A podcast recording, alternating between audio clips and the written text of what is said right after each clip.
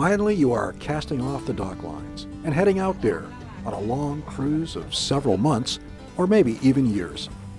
Your plans may involve crossing one or more oceans, or a leisurely coastal cruise that takes you to new surroundings or a warmer climate.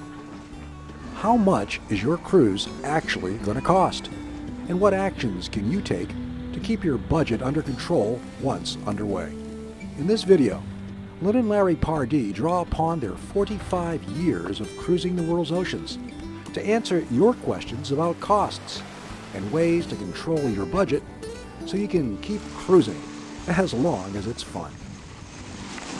This is my favorite time and my least favorite time because I have to find places for everything here. and that's why I don't let Larry come in because he loses patience as I take things in and out three or four times. But um, there's about six shopping carts full of provisions today and another two to three to come before the boat's full. And we'll have food on board for 90 to 120 days at sea.